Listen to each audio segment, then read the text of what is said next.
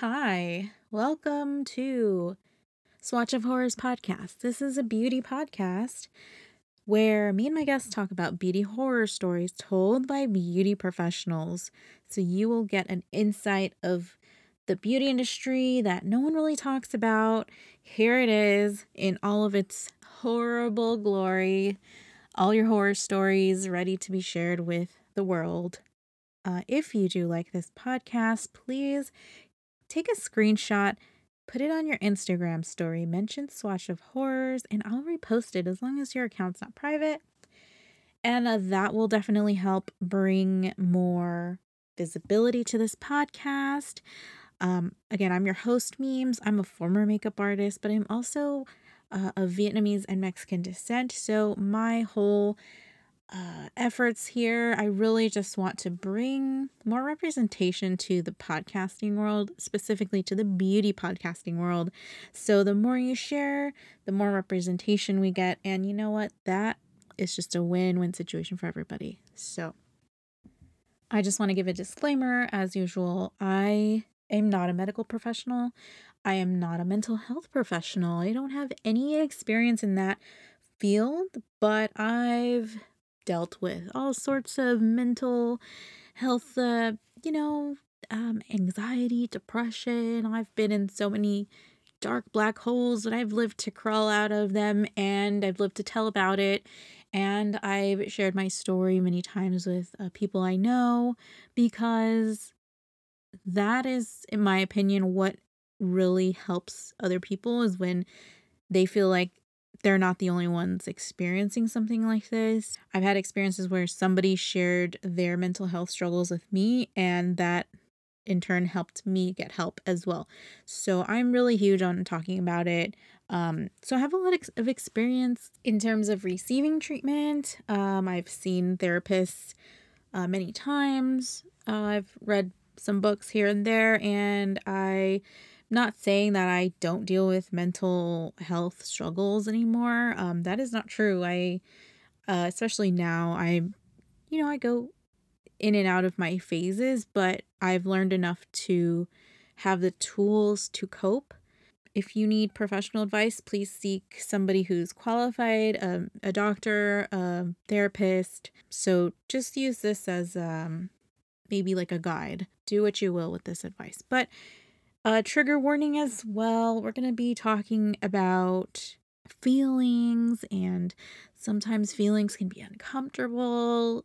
And we're going to be talking about loneliness and sadness and winter and the holidays and all the things that can possibly sometimes just make you feel like crap around this time and we're going to be talking about family. And so some of those things can really trigger some not good feelings, and that is your warning.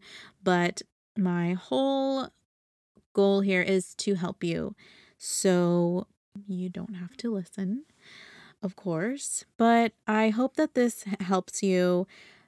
I really wanted to do this episode because I have historically had a bad time um, around this time.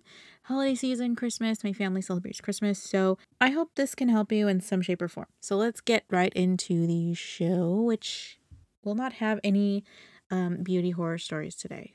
Swatch of Horrors. Can I just get I'm looking for a nude or pink or red lipstick.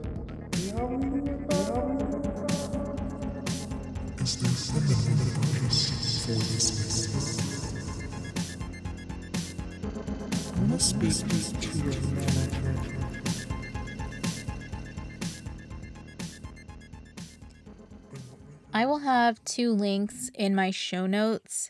One will be to the CDC's website, and this gives you free resources on seeking treatment for mental health. I think there's also some resources for substance abuse. So, if you struggle with uh, staying sober right now, too, you can gather some free resources. There's also like a suicide hotline, and you know, you don't even have to be suicidal to re- to reach out to some of these resources. They can be like a crisis hotline. There's also one on there that I like. It's a crisis texting hotline, so you can text you can just totally communicate with somebody via text and it's a crisis counselor who can just help you work through some problems and it's a really good resource. Also i want to let you know that if you are employed you can go to your human resources department or look in your benefits manual and most employers have an employee assistance program. It's called the eap and this is a free resource for employees to use and it's it should be confidential. And a lot of times they'll approve up to like 5 or 7 counseling sessions for free. And that is a great resource so many people don't even know that they have and yet it's sitting there and you're able to use it. So i encourage you to maybe talk to someone from human resources or look through your handbook and see if you have an EAP program and look into that if you need some counseling because it's free. Why not? Also, I think I just mentioned this, but use Google or use the internet to find your local resources, whether it's by state. So let's say California, you're going to Google or look up California mental health resources. Uh, and you'll probably find like an official government website. So do that for your state, your location. I also put a link, I think, for Canada resources too. Because I think there's like maybe three people in Canada who listen to this podcast. If you go to my Instagram and you click the link in bio, so Swatch of Horrors Instagram, there's the link in the bio, and I put those two resources. Please look into that. If you have the luxury of having insurance coverage, try to make an appointment with your doctor or your therapist. Perhaps if you log into your insurance portal, I actually mentioned this and a friend actually used it. So you go into your insurance portal, you do your credentials, and then they may have an option to receive telehealth. So that can either be by video or phone call, and you can literally pick like your doctor, a therapist, a psychiatrist. You can pick one of those, and it's usually the copay is usually inexpensive compared to if you were to go in person. So I highly suggest doing that, especially right now in the pandemic. You probably don't want to see someone in person, so you have access virtually to somebody uh, that way. So hopefully that's a good amount of official resources that I can give you to look up uh, professional help. And yeah, just make sure you're checking in on your friends. So let's get right back into the episode. So today's episode, I want to talk about how to survive the holiday season or like winter because it's uh, usually people have seasonal depression. Um, here where I'm at in the States, uh, we had a time change, and right now in the winter, the sun goes down like at, I don't know, three, no, like four, four thirty in the afternoon, and it gets dark by around five. So it, it kind of sucks and that can mess up with your, you know, just how you feel. So that's why I mentioned last episode getting as much sun as you can, well, safely. Like you don't want skin cancer. Um, sun is good for your brain, you know, your your health a little bit here and there. Listen to that episode for that. Um, so this is going to be a mixture of articles that I found, sources from these articles, also uh, my personal experience and advice. So I'm going to start with the more concrete, like articles first yeah, um, I think I mentioned this time is very personal to me.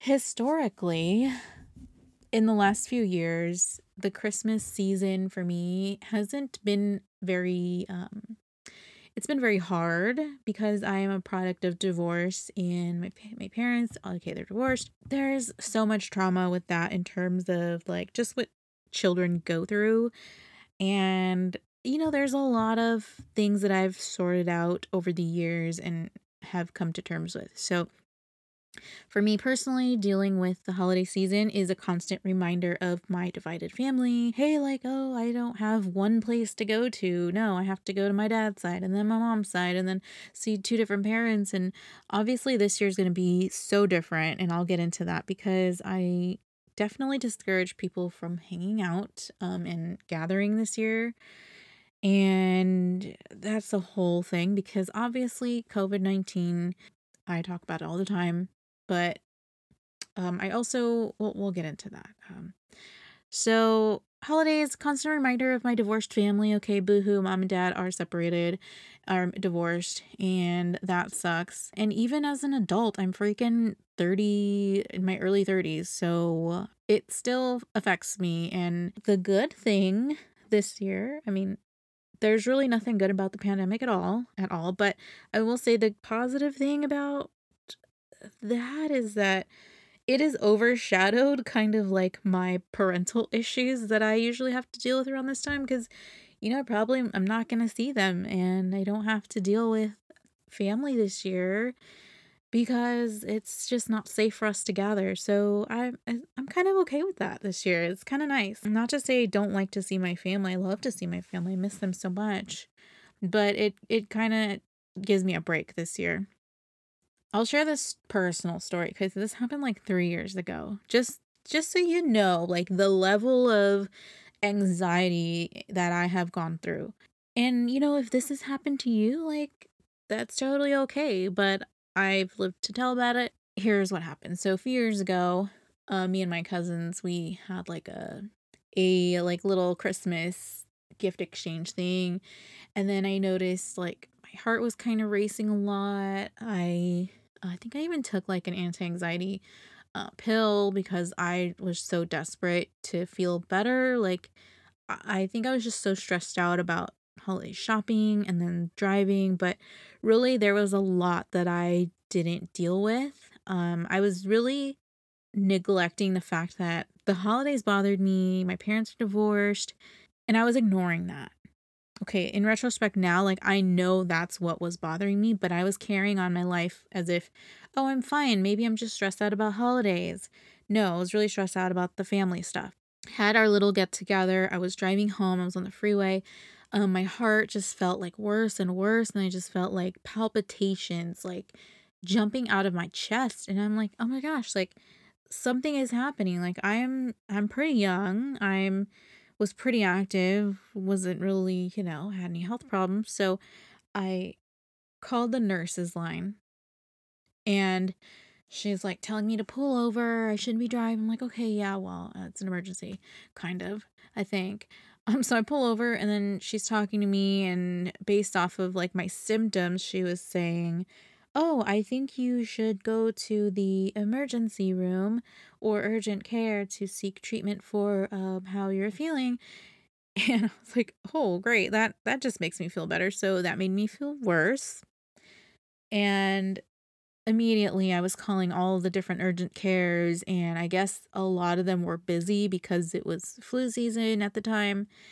And I finally found one. So I went to this urgent care and I go in there and the doctor says, "Okay, I'm going to do an EKG on you." So he hooks me up with all these wires, does the little EKG thing, prints out like a picture of all these lines that my heart made, I guess, whatever.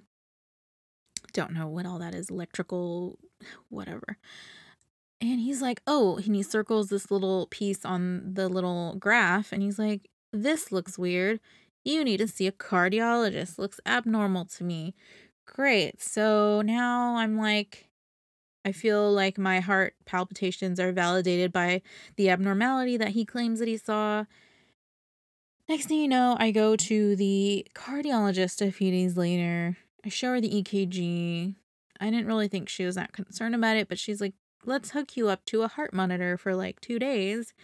And so they hooked me up to this thing. I had to wear this thing like on my chest, and then it had wires that connected to like a pager. Like, if you guys remember what pagers were, it's like this plastic little thing that you clip to your belt. Well, that was me at the office walking around hooked up to this heart monitor thing.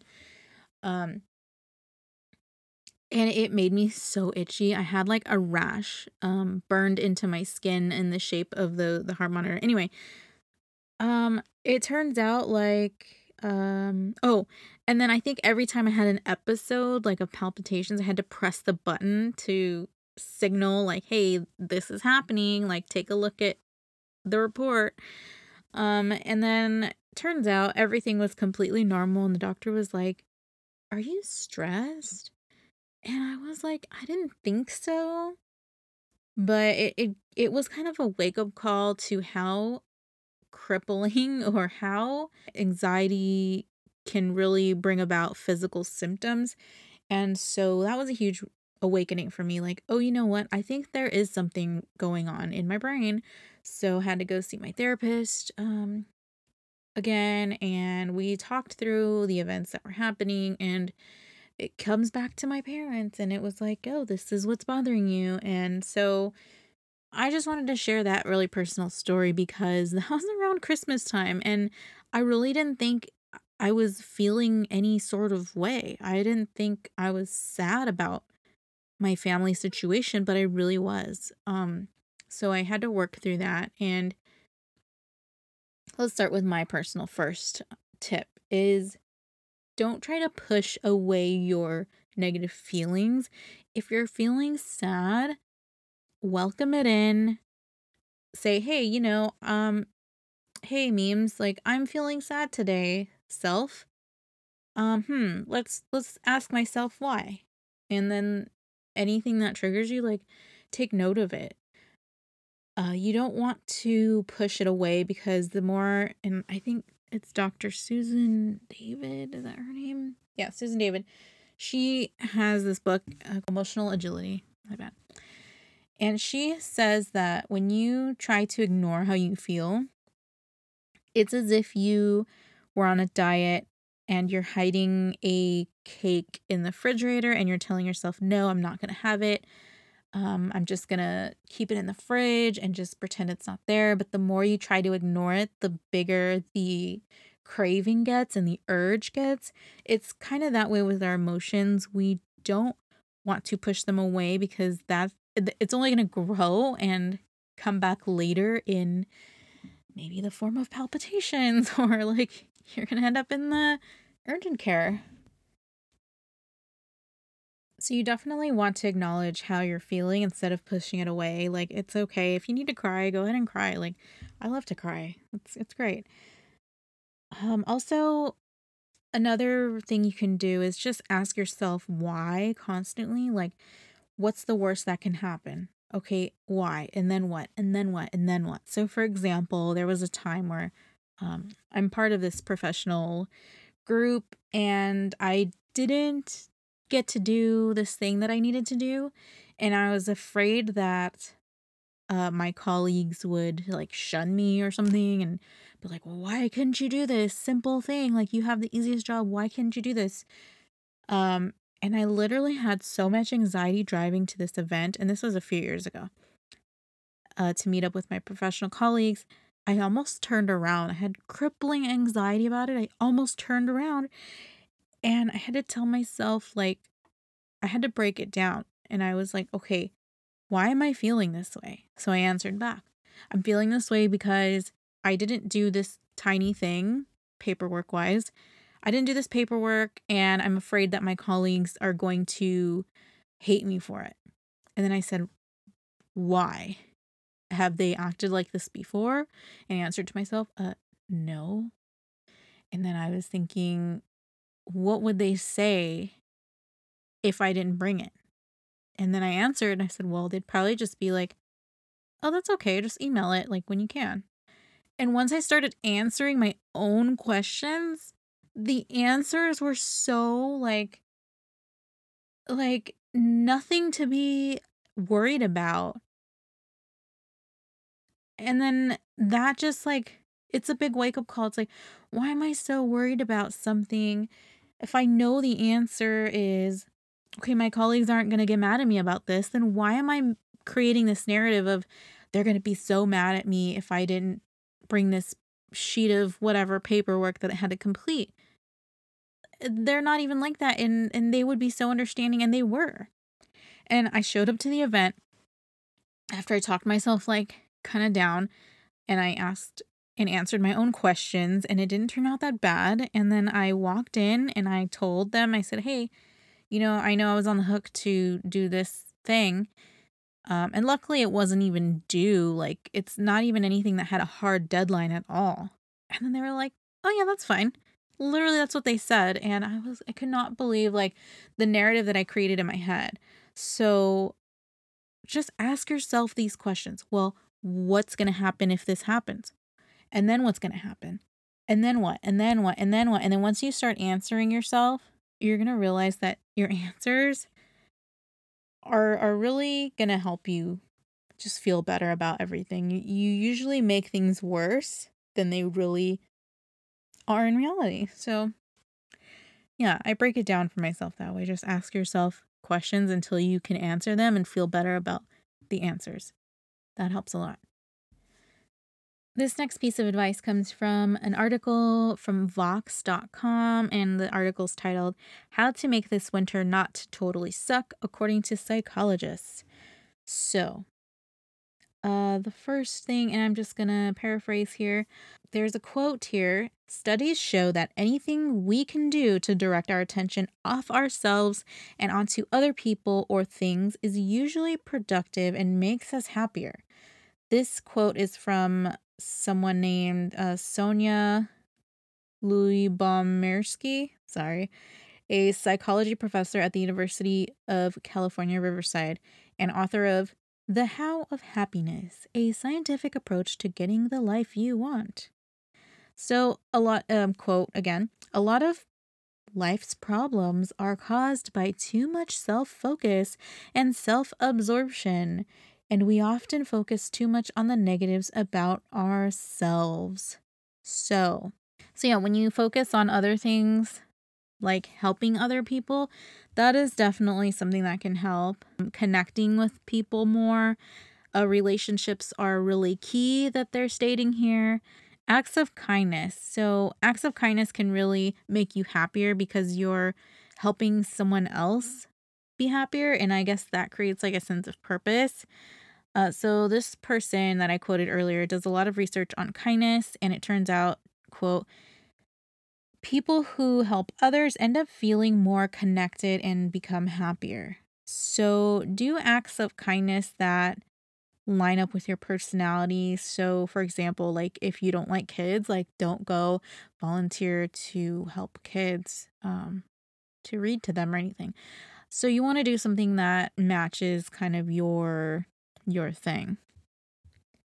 And it also gives you a sense of purpose. So when you have more of a sense of purpose, especially uh, helping others, then you don't feel as miserable and you feel like you're actually um, contributing in some way. Obviously, it's a pandemic. Do what makes sense. Do something smart. Uh, maybe do something virtually. Do something uh, where you don't need to participate in person, or maybe you just want to um, do monetary donations if you have the the resources, or even like drop off some food at the food pantry, your local food pantry. Check on your elderly neighbors. Pick up a prescription for somebody. Uh, little things like that uh, will make you feel better. Just doing things for other people. Stay genuine. Like, don't go out of your way to do all this kind work because you're like, I'm going to heal myself by uh, doing all this good stuff. I mean, do it because you actually also care and you also want to make other people happy. So I guess there's that. Like, like don't don't do it selfishly. I guess if that makes sense. Um, the article also says um, draw on and i'm paraphrasing here draw on gratitude um quote when you feel grateful your mind turns its attention to what it's per- what is perhaps the greatest source of resilience for most humans other humans uh, says david DeSteno a psychology professor at northeastern university and the author of emotional success. Um, this person says by reminding you that you're not alone that others have contributed to your well being, it also reduces stress. So, one thing you can do this winter is try to do like a gratitude journal. This is so hard for me because I just feel super cheesy about it. It's not my favorite thing to do. I feel like like it's like nails on a chalkboard to me. I know that sounds really negative and like weirdly like doom and gloom, but it's just not natural for me to write down like gratitude stuff and say out loud like I'm so grateful for the air that I breathe. Like I just I know it helps. I know it helps a lot and then the science uh, is apparently backs this claim. But for me, I like to do my gratitude usually very privately, whether it's in prayer or like just like thinking about it. But they're suggesting to write it down actually, do a gratitude journal. And um, the more you do this, you will definitely start to, it says, um, try to also focus on people you're grateful to because that's more impactful than focusing on things and that you focus on events that surprised you because they generally elicit stronger feelings of thankfulness. So I'm, I'm reading the article now. Another practice is to write a letter of gratitude to somebody. Again, this is cheesy for me, but that's just me personally. But I definitely wouldn't knock it. I should try it myself. Or maybe just write this letter to them and you don't even have to give it to them. Like, uh, maybe you can just paraphrase it to them in person if you want. Like, I don't know. Do what what aligns with your personality, but then again, if you keep doing that, maybe you'll stay unhappy. So maybe go against that actually. So maybe try something that makes you feel uncomfortable. How about that? Including myself.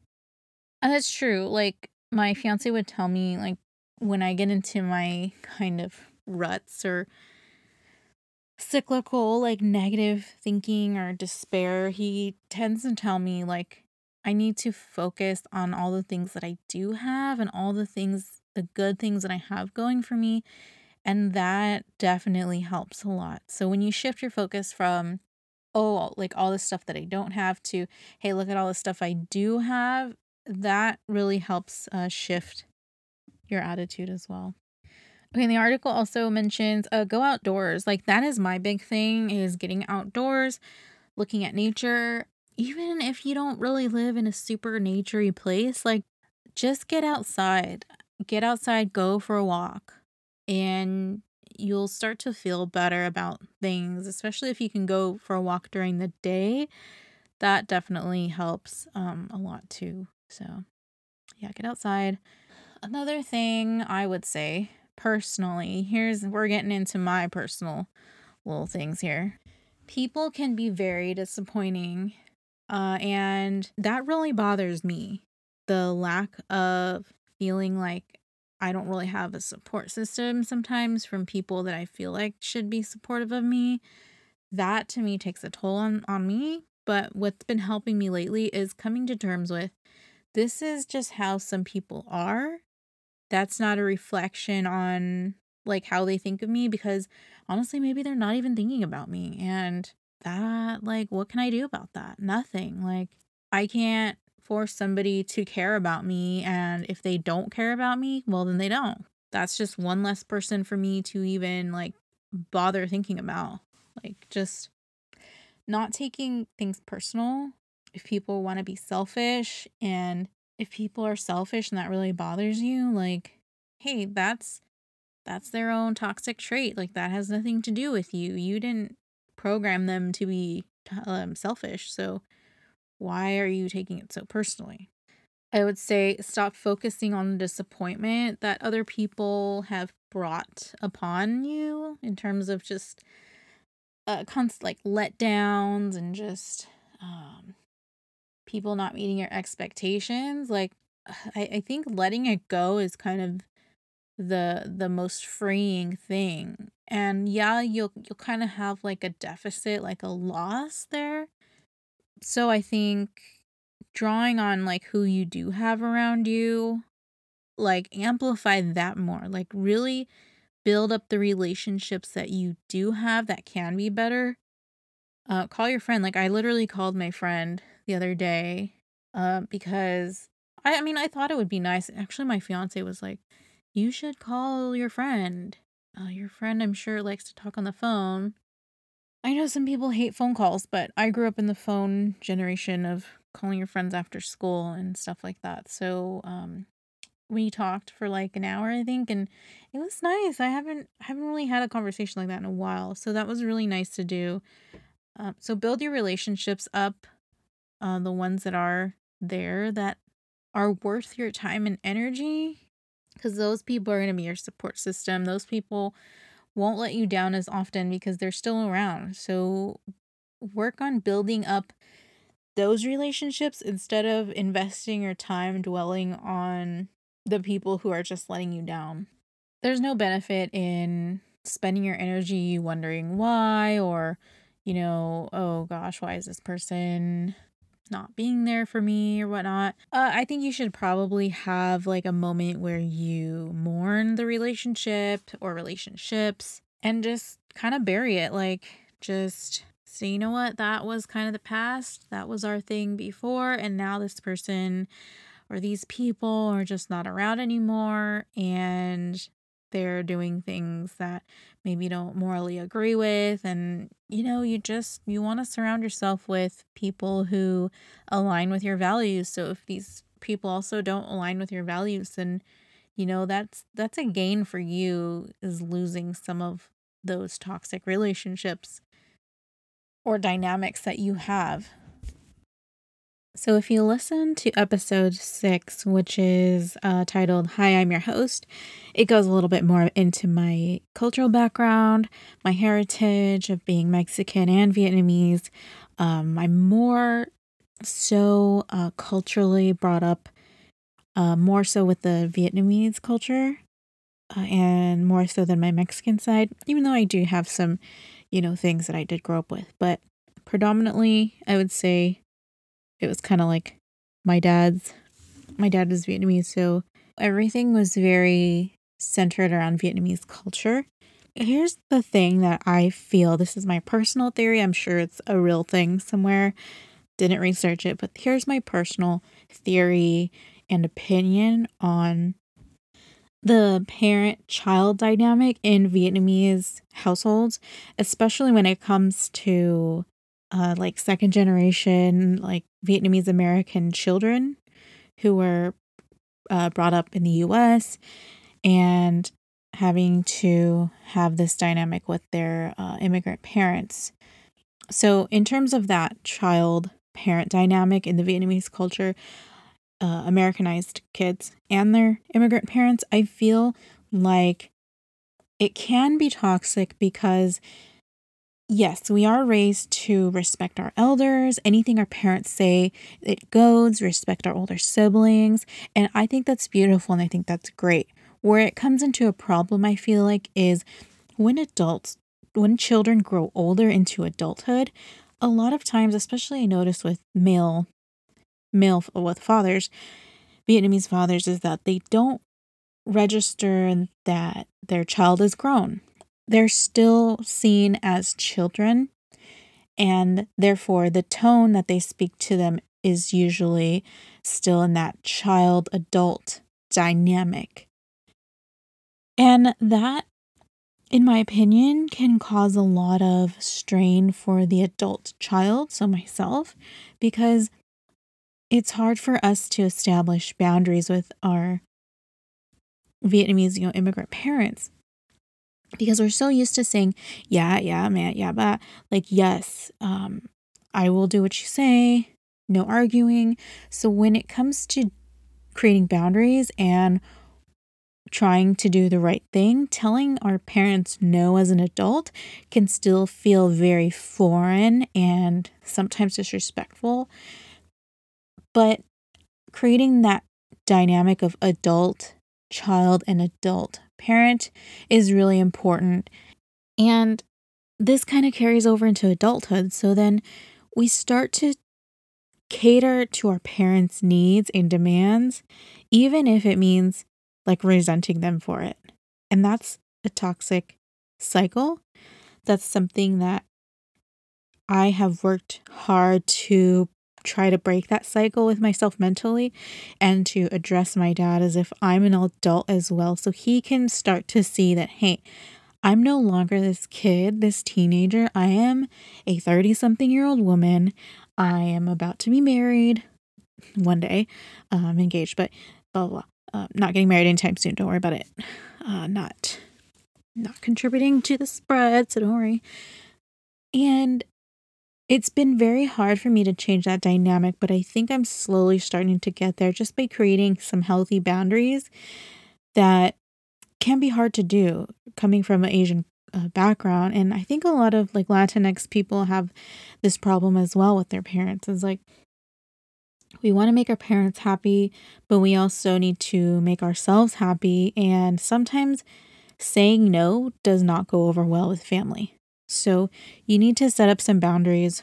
I will link in the podcast notes a show, uh, fellow podcaster friends I've never met before, but they're they seem really great and we chat often. Um, their podcast is called Homo in Training, and they have a topic all about boundaries and their take on what boundaries mean to them.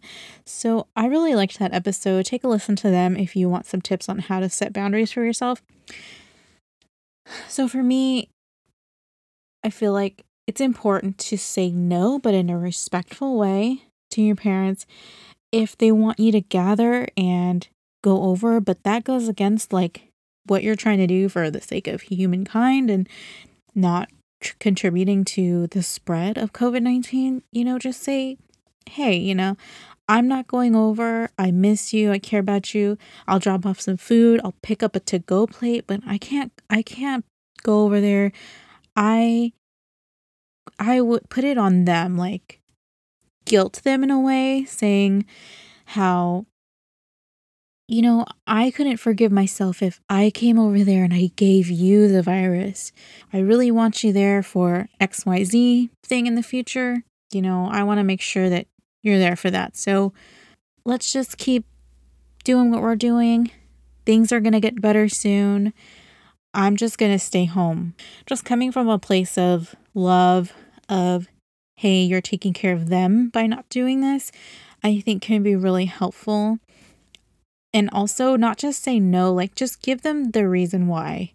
You know, don't get defensive, don't get upset. Just, you know, be calm about it and come from a loving place. And honestly, that is something that I keep having to do. There's some people who keep asking me to come over, and I constantly, even though I've given a long ass text message before, you just got to do it again and just constantly remind them, no, I'm sorry. Like, I live with a high risk person. I can't risk bringing the virus home to them. I don't want to get you sick.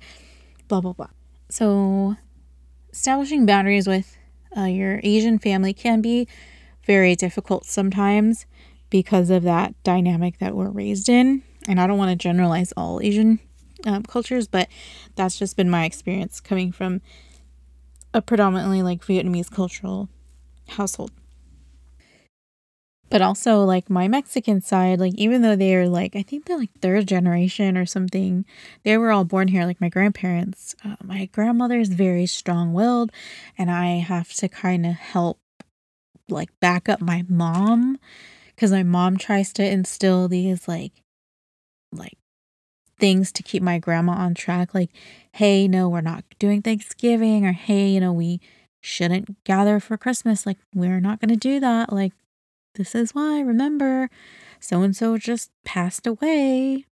I don't think we want that to happen to us. So, uh, so I gotta like help my mom out with kind of backing up that narrative. And I don't know, I feel like my grandmother's very stubborn, but she does listen, I think, to me sometimes. So that can be a challenge too, even on like, you know, like I'm saying with my Mexican side, with anybody really. It's not just it's not really indicative of just, you know, Latinx families or, or Asian families, but family dynamics in general.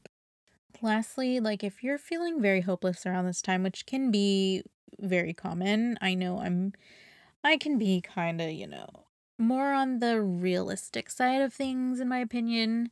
And if you believe in a higher power, something, God, or, you know, uh, whatever it is that you draw on spiritually, I would say tap into that to help you and keep the faith to to help you see the light at the end of the tunnel. So for me, I was actually feeling really really sad lately because of the skyrocketing numbers here in the United States with COVID and, you know, recent death in the family and feeling how that could have been prevented because you know, they had gone to this party and everybody got sick. And anyway, that that's just, you know, you know, people make their own decisions. And I just need to be at peace with that, you know? People are gonna do what they're gonna do, and the consequences are going to happen and that that's just the ugly truth. So for me, it's been very frustrating. I've been feeling really uh really sad because I feel like I can't plan my wedding for next year because I felt like we're just going to be stuck here with just you know, zero capacity in the hospitals and all this doom and gloom. But, you know, drawing on faith, um, me and my fiance's family, we say the rosary, um, I think six, about six nights a week. And we do this over um, virtually. And it's been this habit, and, and it's sometimes like I don't even think about it. It's just something that we do. And then um, honestly, I, I feel like it's really helped me a lot and helped us a lot. It's really helped kind of bridge a stronger sense of hope and like affirmations that hey you know our family so far um our immediate family anyway has been pretty um blessed i guess. We're, we're still in great health. We did have like a, an incident recently but that, that had nothing to do with covid but you know for the most part we're we're pretty good. I think drawing spiritually really helps even in your darkest like moments. And not to say that praying makes everything go away because it doesn't because you know there's even that story uh in the bible somewhere this guy named job where he had everything in the world and then um he was plagued with like death and family dying and all these horrible things were happening to him but he still had faith and i think about that a lot sometimes and I'm not telling you to believe in my God or a specific God or read the Bible. I'm not telling you to do any of that. But what I am saying is that for me, it's important because bad things are going to happen. That's just the nature of human life. And we just need to accept that and then do what we can to control what we have control over. So we have control over staying home, um, not gathering, washing our hands, um, being in good health as much as possible. I mean, we have some control over that. Uh, but why I mention this is because uh, the um, Our Lady of Guadalupe had her feast day on December 12th. And for me, that's like a saint that I feel very like drawn to. Uh, so if you know the story or not, um, there's this guy named Juan Diego, and he was like an indigenous man in Mexico, and he pretty much had um, La Virgen like show up to him a few times. And I think at one point, like he was worried about his uncle who was really sick. And then I think she says something like, basically trust in me and and everything will be fine. And I think she even uh, cured his uncle too at one point. Yeah, I think so. Uh, you can look up this story. It's it's very easy to find online. She tells him to build this shrine on top of a hill. He goes and he tells the archbishop um, this story, and you know the archbishop wanted proof that, um, you know, La Virgen came to him, and so she tells him to pick these flowers. And apparently, these flowers are like Castilian roses, and they're nowhere to be found in Mexico. Like, they don't grow there. So he gathers them in his cloak, and then he brings them back to the archbishop.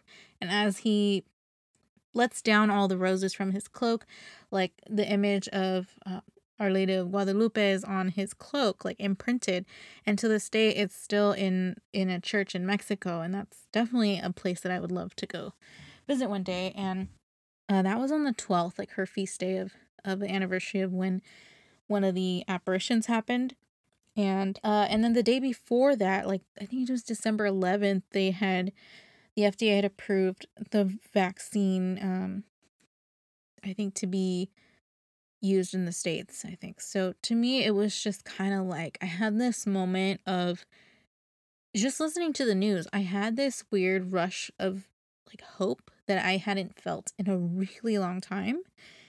And it's not very natural for me to be hopeful or, but something felt like this is just, this is a moment that is being brought to us in the form of like, it, it's something has come to save us. And that's kind of you know, like this overwhelming feeling that I had and and being around the same time of Juan Diego's feast day, like I think he was I think he became a saint on December 9th in the year 2000, I think it was. And so just like in between these days and I, I just feel very um very hopeful and I definitely personally don't feel like it's a coincidence that you know this has come about around the time of her feast day and Juan Diego's feast day.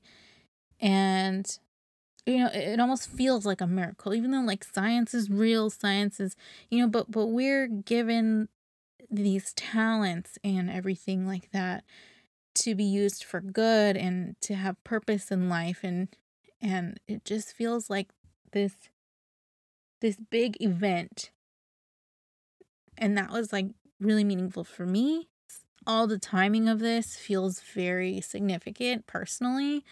Um, you know, you, you can believe in whatever you want to believe, but for me, like that is kind of the little bit of hope that I needed to feel okay about the future.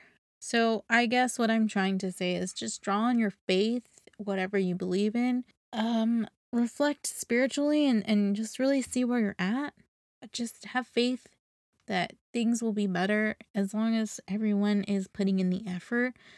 And I know that's not really happening, but if you can put in the effort, then you know you're doing your part to to help with all of this. So hopefully that brings you some sort of advice on, you know, what what we can do during the winter time during the holidays so, just like a recap, and I don't even remember these anymore, but help other people if you can.